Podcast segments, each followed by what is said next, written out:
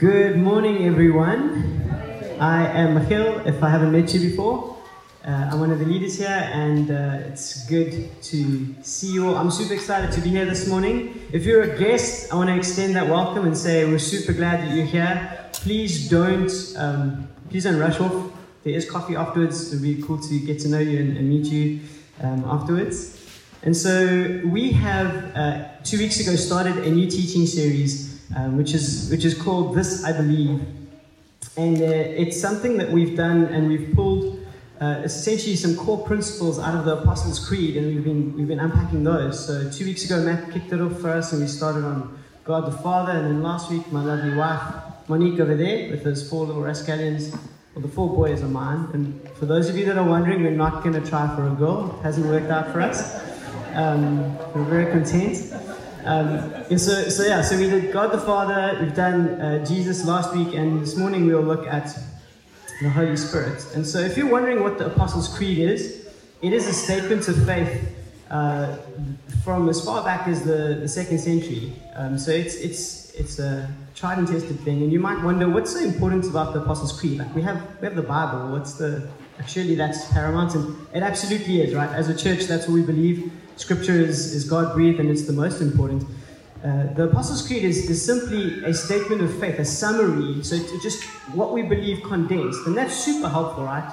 Whether you are trying to uh, teach someone who's newly come to Jesus, whether you're trying to disciple your kids, whether you need to give a reason for the hope of what you believe, having a, a summary is super helpful. And so, um, in those cases, this is tried and tested, right? For thousands of years, across several denominations, this is the one thing that everyone as Christians look at Scripture and can agree on. And so, uh, it's a super uh, helpful thing to lean into. And so, I'm going to read the Apostles' Creed for us if, um, if you haven't heard it before. Uh, we did send it out on the WhatsApp groups uh, about two weeks ago, so it is in there if you want to read along with me, otherwise, I'll just read it. So, the Apostles' Creed I believe in God, the Father Almighty, creator of heaven and earth. I believe in Jesus Christ, his only Son, our Lord. He was conceived by the power of the Holy Spirit and born of the Virgin Mary. He suffered under Pontius Pilate, was crucified, died, and was buried. He descended to the dead. On the third day, he rose again. He ascended into heaven and is seated on the right hand of the Father. He will come again to judge the living and the dead. I believe in the Holy Spirit and in the Holy Catholic Church. It's the global church, if you're wondering.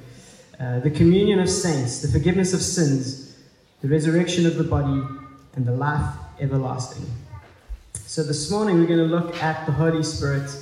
And uh, much like Matt and Monique have said, these are vast topics, each, each of their own, right? We couldn't possibly give you an exhaustive teaching on God or, the, or, or Jesus, the Holy Spirit, in, in 25 odd minutes. Um, and so I'm somewhat embracing that. This is not going to be an all conclusive teaching. And so, um, if we're honest, this is an overview. And this is something that, if, uh, if there's something that you're questioning or there's something that resonates with you, I'd hate for you to just walk away and be like, oh, that was cool. But to actually engage, whether that's in life group or with, with a leader or with a friend. But it's important for us to actually wrestle through this stuff and, and, and understand what, what, we what we believe. This is pretty fundamental to our belief. And so this is not going to be exhaustive, and if there are things that are question marks or exclamation marks that come up this morning, I want to encourage you to engage with that in the, in the days and weeks to come. Right, so embracing that we only have 25 minutes, uh, I'm going to try and do four things. This is four, I'm going to answer four questions for us. The first one is Who is the Holy Spirit? The second one is What does the Holy Spirit do? The third one is Why is the Holy Spirit central to what we believe? And then the fourth one is If I believe all of this, how am I to live? Okay, so let's just jump right in. Um, who is the Holy Spirit? The Holy Spirit is God. Uh, we see that he's part of the triune God, Father, Son, and Holy Spirit. He's not subordinate to the Father and the Son. He is in equal harmony with them both. He's sharing all God's characteristics, but yet he's got his own unique manifestation, the Holy Spirit. We see this across Scripture, from the very beginning, with glimpses through the Old Testament, the New Testament, right to the end of Scripture into today. And we can look at the very beginning of Scripture. You go to Genesis 1, verse 2. So, Genesis 1 1, God creates the earth and it's just formless, or heavens and earth. Then, Genesis chapter 1, verse 2, it says, The earth was without form and, uh, and void and darkness was over the face of the deep. Essentially, just like an abyss.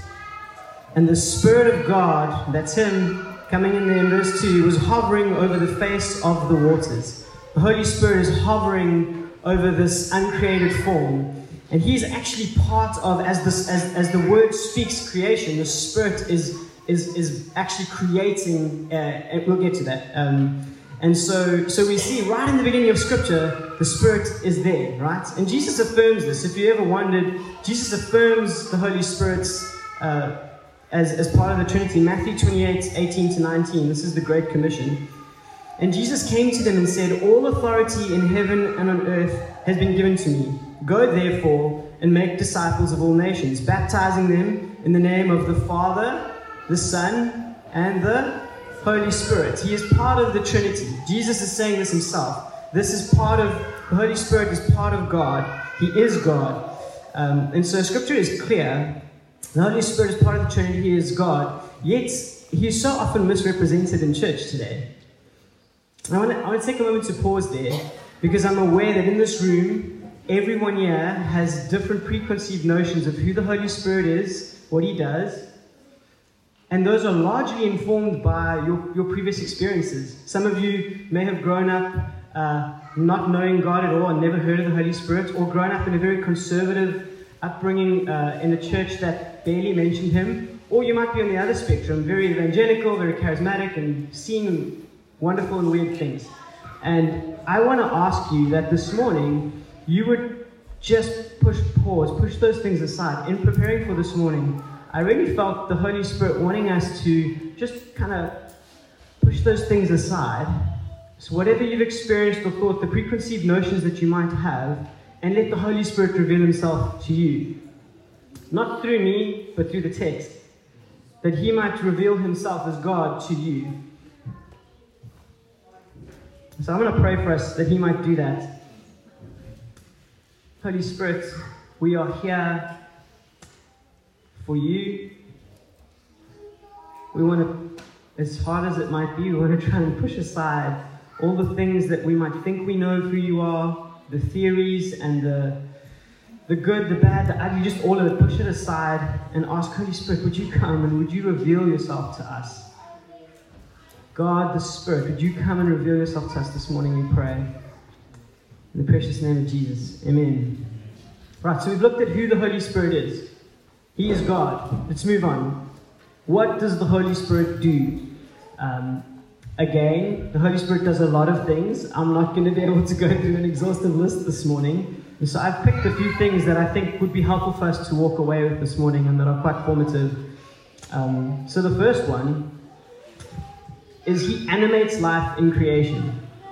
We even see later on He reanimates life in Jesus' resurrection. But in the creation, he animates life. Right in the beginning that we read there, where he was hovering over, um, ruach is the Hebrew word that that's that's that's it's not just his spirit, but there's also uh, his energizing spirit. As God's speaking, the Holy Spirit is bringing form and structure to this this kind of abyss, right? But then, even more importantly, Genesis two verse seven, it says, "Then the Lord God formed the man of the dust from the ground." And breathed into his nostrils the breath of life, and the man became a living creature.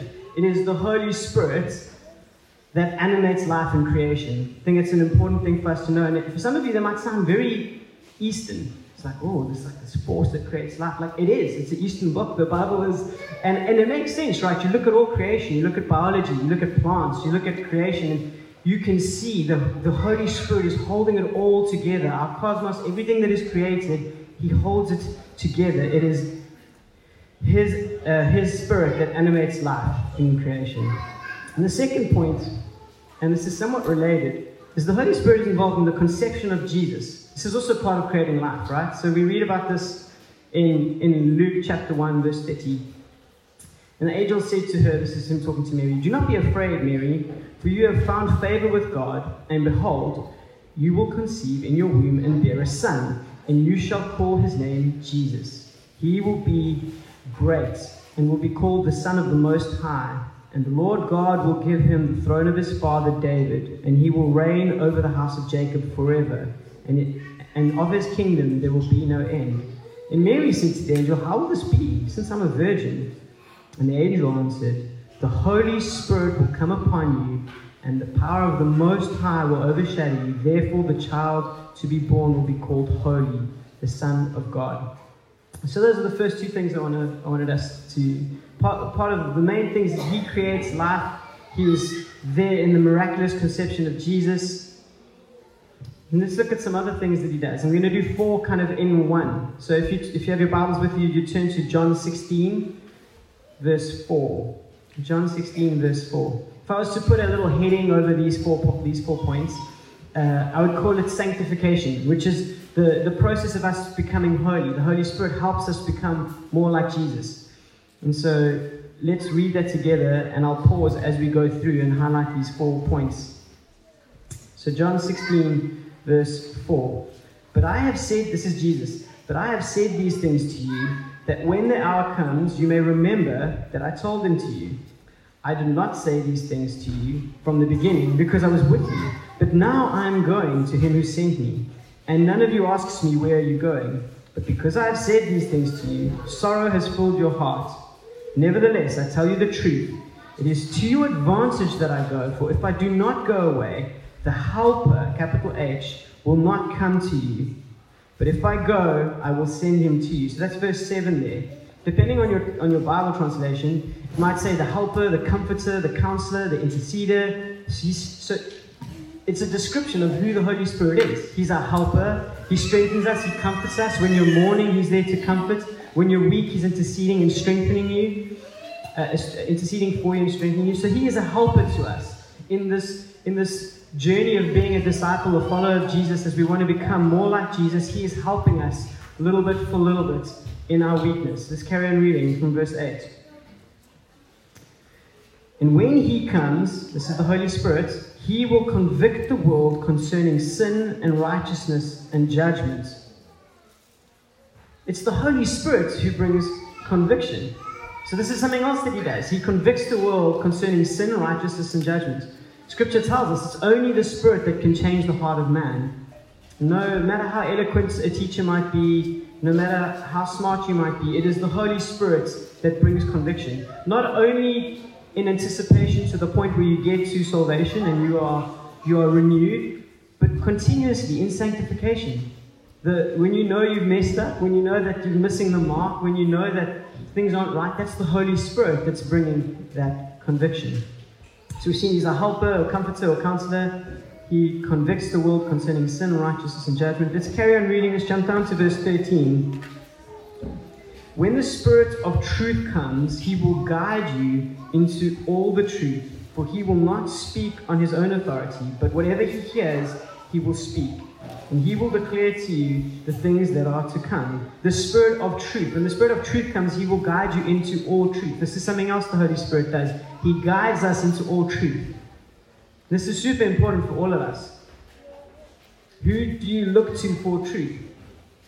Is it your celebrity pastor? Is it Matt? Is it the elders? Is it your life group leader? Or are you looking to the Holy Spirit to guide you to all truth? This is really important for each of us. Even as we go through this now, don't just take my words for it. Let the Holy Spirit guide you to truth. Let it be Him that guides you to all truth. This carry on reading from verse 14. He will glorify me, for he will take what is mine and declare it to you. And all that the Father has is mine. Therefore, I said that he will take what is mine and declare it to you. That beginning part there verse 14, He will glorify me. This is one of the key objectives. You see this throughout Scripture. The Holy Spirit glorifies Jesus. In all of the things that He does, it ultimately results in Jesus being glorified. So we did four in one there, right? He helps, comforts, counsels us. He convicts the world concerning sin. He guides us into all truth. And He glorifies Jesus. Something else that He does and I'm not going to read every single instance here, but I'll throw out some scriptures if you want to read them at home, is he gives power and spiritual gifts. And we see this from the beginning of scripture. Uh, in Genesis 40, there's an example of Joseph who he gives the power to interpret dreams. You'll remember Joseph's in jail, and he interprets the dreams of the baker and the cupbearer, and then for Pharaoh, he has this, this supernatural ability through the Spirit to interpret those dreams. In Exodus 31, there's a guy by the name of Bezalel. He gets something pretty cool. He gets given this amazing wisdom and this, uh, essentially like creative genius. He gets these artistic st- skills to create these beautiful things for the inside of the tabernacle. The Spirit comes upon this guy, Bezalel, for that purpose. In Judges, uh, in Judges 13, you read the story of Samson who gets supernatural sp- uh, strength by the Spirit. In the book of Kings, you can see the certain kings that are given wisdom to lead, like Solomon. You think of all the prophets in the Old Testament. The prophets are given this ability to look at history and look at what's going on and bring God's perspective to God's people. And then in the Gospels, you see uh, the Holy Spirit coming upon Jesus uh, and Jesus performing miracles and healings. And so, in each of those cases, the Holy Spirit is giving power, or in some cases, gifts I want to, there's something important I want us to be aware of here. His, the power of the Holy Spirit is different to the presence of the Holy Spirit. They're not the same thing. His presence is generally just with us and available to us. Scripture tells us that we are now the temple of, of God. The Holy Spirit resides with us. When His power comes upon us, something different, right? It's just important to remember those two things. And then when the power of the Spirit does come upon someone, it's always for a purpose. It's not for an experience, it's for a purpose. And so um, if you turn in your Bibles to Acts 1, verse 6.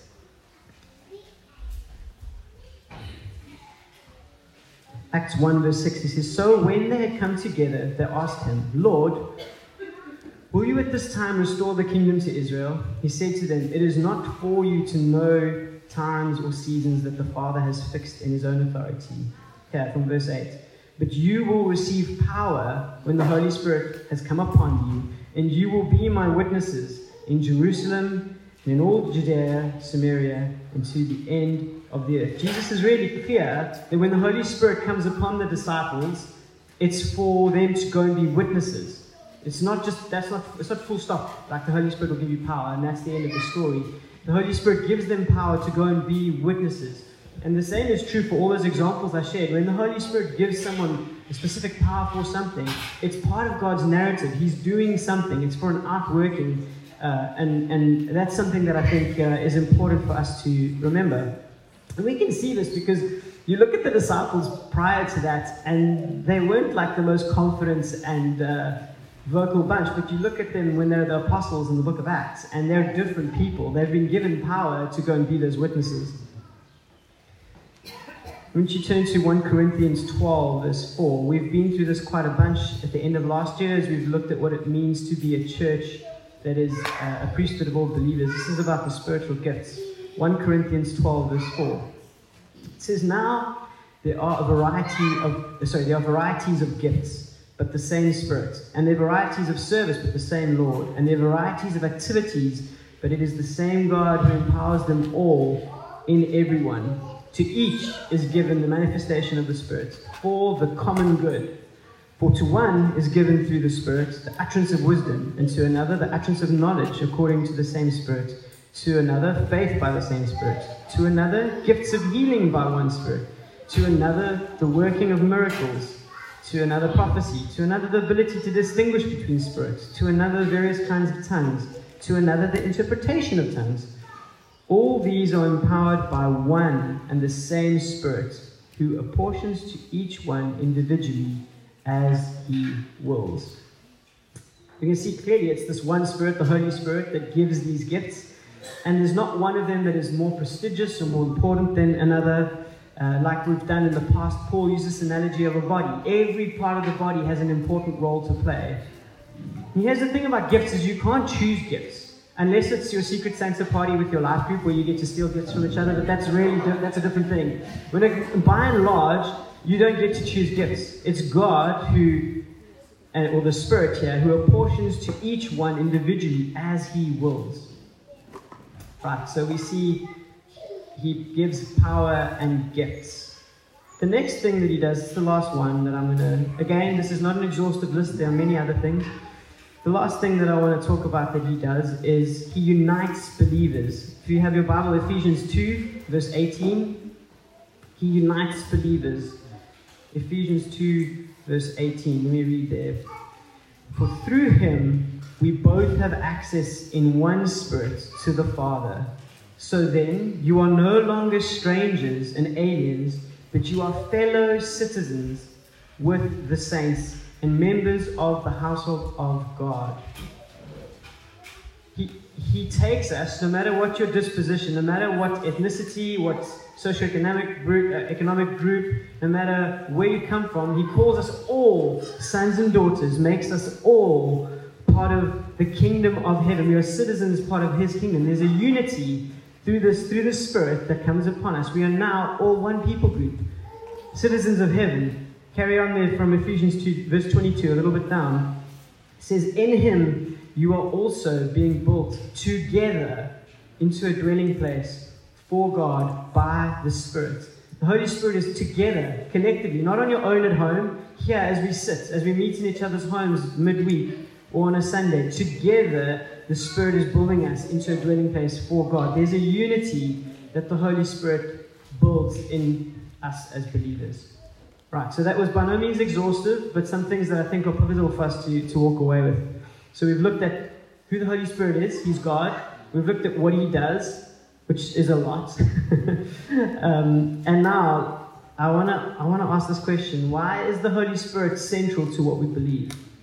The Holy Spirit is the primary manifestation for us today of the Trinity. What do I mean? This is how Wayne Grudem says it. I'm going to pause in between this quote um, just to comment. So it says, in the Old Testament, the presence of God manifested itself in the glory of God and in theophanies. This is like what Matt read with Moses in the burning bush, right? God manifested himself in his glory in the Old Testament. Or Mount Sinai, big clouds, lightning, loudness. There's just like the glory of God is manifest among his people. And he goes on to say, and in the Gospels, Jesus himself manifested the presence of God among men. That's what Monique was teaching on last week. The flesh uh, sorry, the Word becomes flesh, is God incarnate. He himself manifests himself amongst men. That's Jesus. But after, he goes on to say, but after Jesus ascended into heaven and continuing through the entire church age, including today, the Holy Spirit is now the primary manifestation of the presence of the Trinity amongst us. I wonder if we get that. The same, like sometimes you kind of read about the Old Testament, you're like, man, it would have been cool to to witness a burning bush, or or you read about Jesus and the disciples, you're like, man, it would be cool to have have been there and heard the teaching. But we have our own manifestation of the, of, of the Trinity today, here and now. That's the Holy Spirit, and He's amongst us. And, and, and this is this is crucial, right? But God's Spirit is empowering Jesus to start a new creation. Actually, let's back it up. We saw in Genesis, the Holy Spirit is there, involved in creation. Then we know the whole Old Testament, things just go bad, things go forward. Jesus comes along by the power of the Holy Spirit. That's a new creation. There's these parallels. Scripture often has these, these patterns. There's the, the old creation story, it gets redeemed. There's a new creation story. The Holy Spirit, through Jesus, is creating new life. And we see that he uh, goes and Jesus goes and heals and forgives people of their sins. He performs miracles. Where there is death, he's creating life. Then he goes on to breathe on his disciples. His disciples go on to go and bring others. There's this pattern of him bringing new life. And the Holy Spirit is still doing this today. He's still hovering in the dark places. He's still leading hearts to Jesus, transforming lives that we might become those that can love God and love others. So that is why the Holy Spirit is central to what we believe. So I want to end on this question. So if I believe all of this, how am I to live? Now, I can't tell you how to live, but I certainly can give you some suggestions that you can process.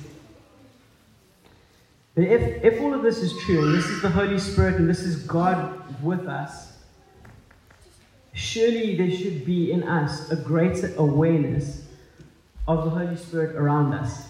This, is, this ties so well into what we did in February together. Just that, that, and actually the last two Sundays, this invitation of an intimacy with God. Surely we are, there, there needs to be an awareness that God is here, that He is with us, that He desires to spend time with us, and that He is accessible. And if this is all true, Surely we are to be on the lookout for glimpses of this new creation. this new creation that the Holy Spirit is busy doing in me, in you, in your life group, at work, wherever, surely got to be on the lookout for these glimpses. The Holy Spirit is doing new creation continuously. He has not stopped.